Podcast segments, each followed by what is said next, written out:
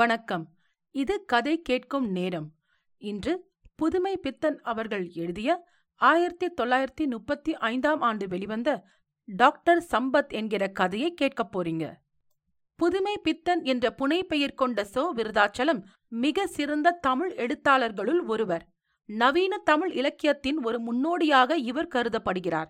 கூறிய சமூக விமர்சனமும் நையாண்டியும் முற்போக்கு சிந்தனையும் இலக்கிய சுவையும் கொண்ட இவருடைய படைப்புகள் இவரின் தனித்தன்மையினை நிறுவுகின்றன. டாக்டர் சம்பத் பாகம் ஒன்று. ஒரு கொலை பற்றி விசாரணை செய்து எப்படி கொலையாளியை கண்டுபிடிக்கிறார்கள் என்பதே கதை. திருப்பம் நிச்சயம் உண்டு. கதையை உங்களுக்காக வாசிப்பது ராரா. நாடகத்தில் கோர சம்பவம். அது எங்கள் சபாவின் வருஷாந்திர கொண்டாட்டத்திற்காக ஏற்பாடு செய்யப்பட்ட நாடகம். ராவ் சாஹிப் சம்பந்த முதலியார் எழுதிய லீலாவதி சுலோசனா. அன்று சபேசையர் சுலோசனையாகவும் குற்றாலம் பிள்ளை லீலாவதியாகவும் வேஷம் தரித்திருந்தார்கள். நாடகம் மெதுவாக நகர்ந்தது. லீலாவதி தன் தங்கைக்கு பாலில் விஷத்தை கலந்து கொடுக்கும் கட்டம் வந்தது. சுலோசனை தன் சகோதரி பரிவுடன் கொடுத்த பாலை வாங்கி நாசுக்காக குடித்துவிட்டு மரணத்தின் இன்பத்தை பற்றி பாடிக்கொண்டே பக்கத்தில் அலங்கரித்திருந்த மஞ்சத்தில் போய் ஒய்யாரமாக படுத்தாள். அதுவரை அந்த காட்சியின் அகப்பதிப்பை எடுத்துக் காட்டுவது போல் நாடக மேடையை இருள் நிறைந்ததாக செய்திருந்தார்கள். சுலோசனை படுக்கையில் சாய்ந்தவுடன் அந்த படுக்கையை சுற்றி அமைக்கப்பட்டிருந்த மின்சார விளக்குகள் மின்னல் தோன்றி மறைவது போல் இரண்டு வினாடிகள் எரிந்து அவிழ்ந்தன திரையும் விடப்பட்டது. ஆர்மோனியக்காரர் இடைக்காலத்தை கழிப்பதற்காக ஒரே பாட்டை திருப்பித் திருப்பி புரட்டிக் கொண்டிருந்தார். சிறிது நேரமாயிற்று. திரை எழவே இல்லை. நான் மேடையின் பின்புறத்தில் இருந்து வெளியே வந்து முதல் வரிசையில் இருந்த டாக்டர் சம்பத் பக்கத்தில் உட்கார்ந்திருந்தேன். அவ்வளவு தாமதத்திற்கு என்ன காரணம் என்று பார்த்து வரலாம் என்று ஆசனத்தில் இருந்து எழுந்தேன். அதே சமயம் ஸ்டேஜ் மேனேஜர் திரு ராமானுஜம் திரையில் இருந்து வெளிப்பட்டு அரங்கத்தில் இருந்து இறங்கி எங்களிடம் வந்தார். அவர் முகம் வெளுத்து வியர்த்திருந்தது. அவர் நேராக டாக்டர் சம்பத்திடம் வந்து ரகசியமாக ஏதோ சொன்னார். அன்று நாடகத்திற்காக விசேஷமான வந்திருந்த டெப்டி கமிஷனரிடம் ஏதோ சொல்லி அழைத்தார். அவர்களுடன் நானும் புறப்பட்டேன். திரு ராமானுஜத்துடன் நேராக நடிகர்கள் வேஷம் போடும் இடத்திற்கு போனோம். அங்கே ஒரு புறத்தில் எலக்ட்ரிக் வெளிச்சத்தில் கோரமான தோற்றத்துடன் முகத்தை வலித்துக் கொண்டு சுலோசனை வேஷத்தில் சபேசையர் இறந்து கிடந்தார்.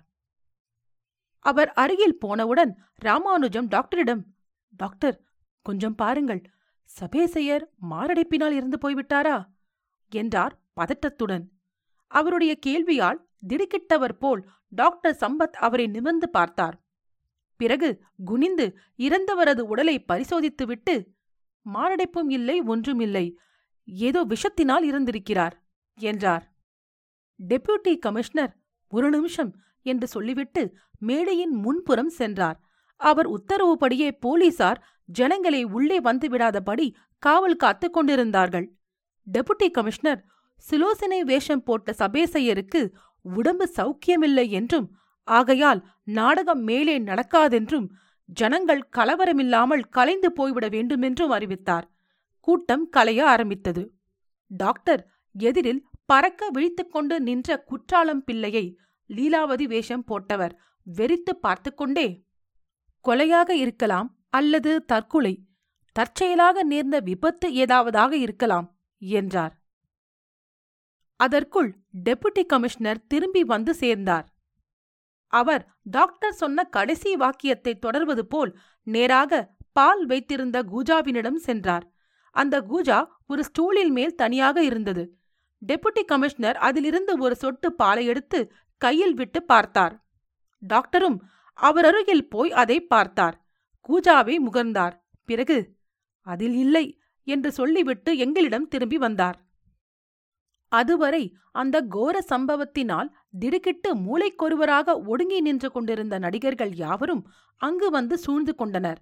டாக்டர் சம்பத் அவருக்கு பால் கொடுக்கப்பட்ட டம்ளர் எங்கே? என்றார்.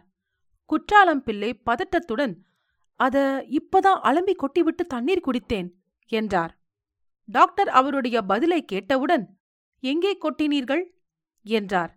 குற்றாலம் பிள்ளை அதோ அங்கே. என்று ஒரு மூளையை காட்டினார். அவர் அதை சொல்லி முடிக்கும் முன் டாக்டர் அந்த இடத்தை அடைந்து விட்டார். அவர் அந்த இடத்திற்கு போய் மண்டி போட்டு உட்கார்ந்து கீழே குனிந்து எதையோ உற்று பார்த்தார். ஒரு நிமிஷம் அப்படியே இருந்துவிட்டு எழுந்து திரும்பி வந்தார். வந்தவுடன் அந்த கூஜா பாலில் சர்க்கரை போட்டிருக்கிறதா? என்று ராமானுஜத்திடம் கேட்டார். ராமானுஜம் இல்ல சக்கரை போடாத பால்தான் கொண்டு வருவது வழக்கம். இங்கே வந்த பிறகு நடிகரின் இஷ்டத்துக்கு கேட்டு சர்க்கரை போடுவோம் என்று பதிலளித்தார். சபேசையர் குடித்த பாலில் சர்க்கரை போட்டிருந்ததா? ஆம் போட்டிருந்தது. கால்நாவுக்கு வாங்கிக் கொண்டு வர சொன்னேன். யார் வாங்கி வந்தது? சபா வேலையால் நடேசன். அவன் இங்கே இருக்கிறானா? நடிகர்கள் கூட்டத்தின் பின்னால் லாயத்து குதிரை போல கால் மாற்றி மாற்றி நின்று கொண்டிருந்த நடேசன் கடைசி கேள்விக்கு பதில் சொல்வது போல் உலர்ந்த குரலில் எஜமான் என்று கேட்டுக்கொண்டே முன்னால் வந்தான். டாக்டர் சம்பத் இப்படி வா நடேசா பயப்படாதே இன்று எங்கே சர்க்கரை வாங்கினாய்? என்றார். மாமூலு போல எதிர்த்தாப்புல இருக்கிற சாய்பு கடையில தாங்க. சர்க்கரை மடித்து வந்த காகிதம் இங்கே எங்காவது இருக்கும் யாராவது தேடிப் பாருங்கள் அதுவரை சிலைகள் போலே சுவாசத்தை கூட அளந்து விட்டுக் கொண்டிருந்த நடிகர்களிடையே கொஞ்சம் அசைவு தோன்றியது. ஒருவர் பின்புறம் குனிந்து இதோ இருக்கிறது என்று ஒரு காகித துண்டை நீட்டினார். அதை வாங்கி டாக்டர் சம்பத் பத்திரமாக மடித்து டெபுட்டி கமிஷனரிடம் நீட்டினார். பிறகு அவரிடம் என் வேலை முடிந்தது. நாளை ஆஸ்பத்திரியில் பிரேத பரிசோதனையின் போது மறுபடி பார்த்துக் கொள்கிறேன். சபேசையர் விஷத்தினால் இறந்திருக்கிறார். செம்பிலுள்ள பாலில் விஷம் இல்லை. அவர் குடித்த பாலில்தான் இருந்திருக்க வேண்டும். இனி உங்கள் பொறுப்பு என்றார். அவசரம் அவசரமாக கேள்வி கேட்டல் குறுக்கு விசாரணைகள் எல்லாம் நடந்தன.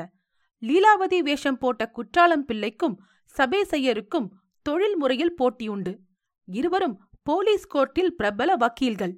போன வருஷம் குற்றாலம் பிள்ளைக்கு கிடைக்கவிருந்த பப்ளிக் ப்ராசிக்யூட்டர் வேலை சபேசையரின் குறுக்கீட்டினால் வேறு ஒருவருக்கு போய்விட்டது. வேலைக்கார நடேசன் முதலில் சபேசையரிடம் வேலை செய்து கொண்டிருந்தான். சபேசையர் ஒரு பெரிய ஸ்திரீலோலன். நடேசன் அவருடைய கையால். சபேசையரை பற்றி ஊரில் கொஞ்சம் வதந்தியும் உண்டு. இரண்டொரு தடவை மயிரழையில் பகிரங்க அவமானத்தில் இருந்து தப்பியிருக்கிறார். அவர் சிபாரசின் மேல்தான் நடேசனுக்கு சபாவில் வேலை கிடைத்தது. குற்றாலம் பிள்ளையும் நடேசனும் கைது செய்யப்பட்டனர்.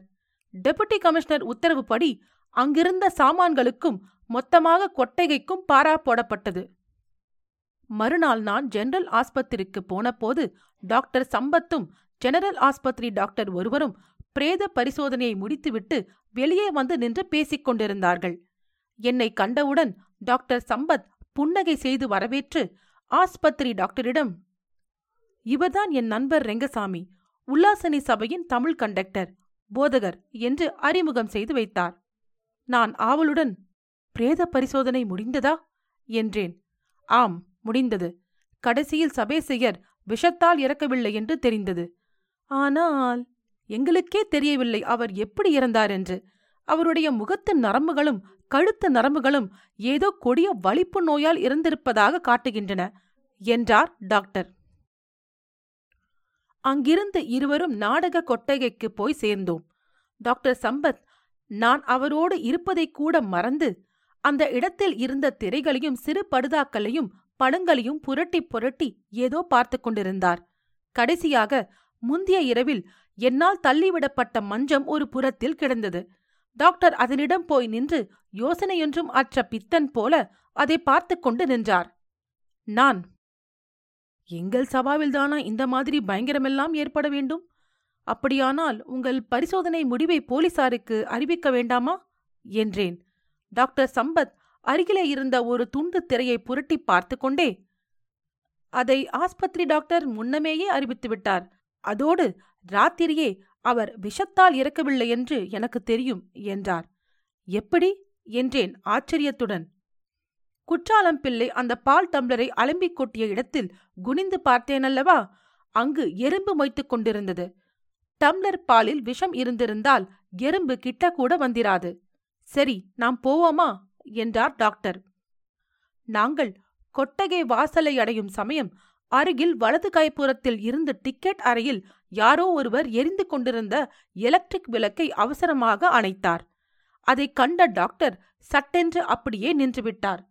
நான் ஒன்றும் விளங்காமல் நின்றேன்.